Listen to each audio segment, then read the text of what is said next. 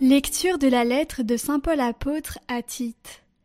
Bien-aimé, dis ce qui est conforme à l'enseignement de la sainte doctrine.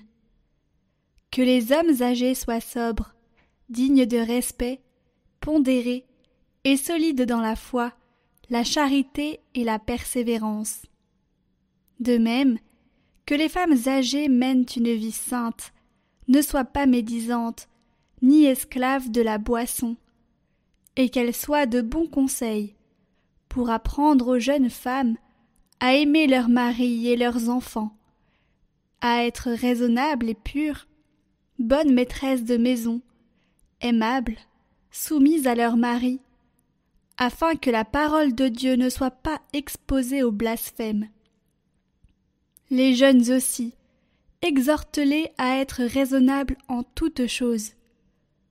Toi-même, sois un modèle par ta façon de bien agir, par un enseignement sans défaut et digne de respect, par la solidité inattaquable de ta parole, pour la plus grande confusion de l'adversaire, qui ne trouvera aucune critique à faire sur nous.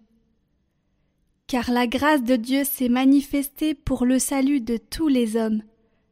Elle nous apprend à renoncer à l'impiété et aux convoitises de ce monde, et à vivre dans le temps présent de manière raisonnable, avec justice et piété, attendant que se réalise la bienheureuse espérance, la manifestation de la gloire de notre grand Dieu et Sauveur, Jésus-Christ.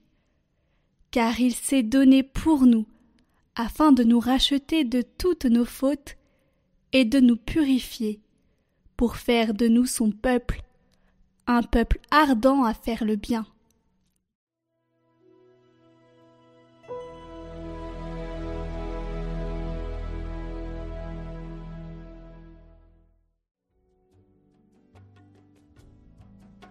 Le salut des justes vient du Seigneur.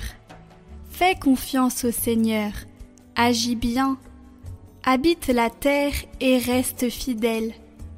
Mets ta joie dans le Seigneur, il comblera les désirs de ton cœur. Il connaît les jours de l'homme intègre, qui recevra un héritage impérissable. Car le Seigneur conduit les pas de l'homme, ils sont fermes et sa marche lui plaît. Évite le mal, fais ce qui est bien, et tu auras une habitation pour toujours. Les justes posséderont la terre et toujours l'habiteront.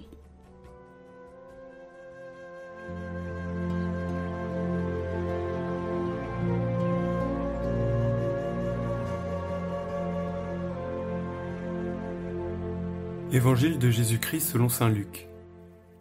En ce temps-là, Jésus disait Lequel d'entre vous, quand son serviteur aura labouré ou gardé les bêtes, lui dira à son retour des champs Viens vite prendre place à table Ne lui dira-t-il pas plutôt Prépare-moi à dîner, mets-toi en tenue pour me servir, le temps que je mange et boive. Ensuite, tu mangeras et boiras à ton tour. Va-t-il être reconnaissant envers ce serviteur d'avoir exécuté ses ordres? De même vous aussi, quand vous aurez exécuté tout ce qui vous a été ordonné, dites Nous sommes de simples serviteurs, nous n'avons fait que notre devoir.